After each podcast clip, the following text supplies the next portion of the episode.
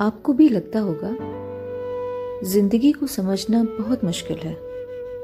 कोई सपनों के खातिर अपनों से दूर रहता है तो कोई अपनों के खातिर सपनों से। न चादर बड़ी कीजिए, न ख्वाहिशें दफन कीजिए।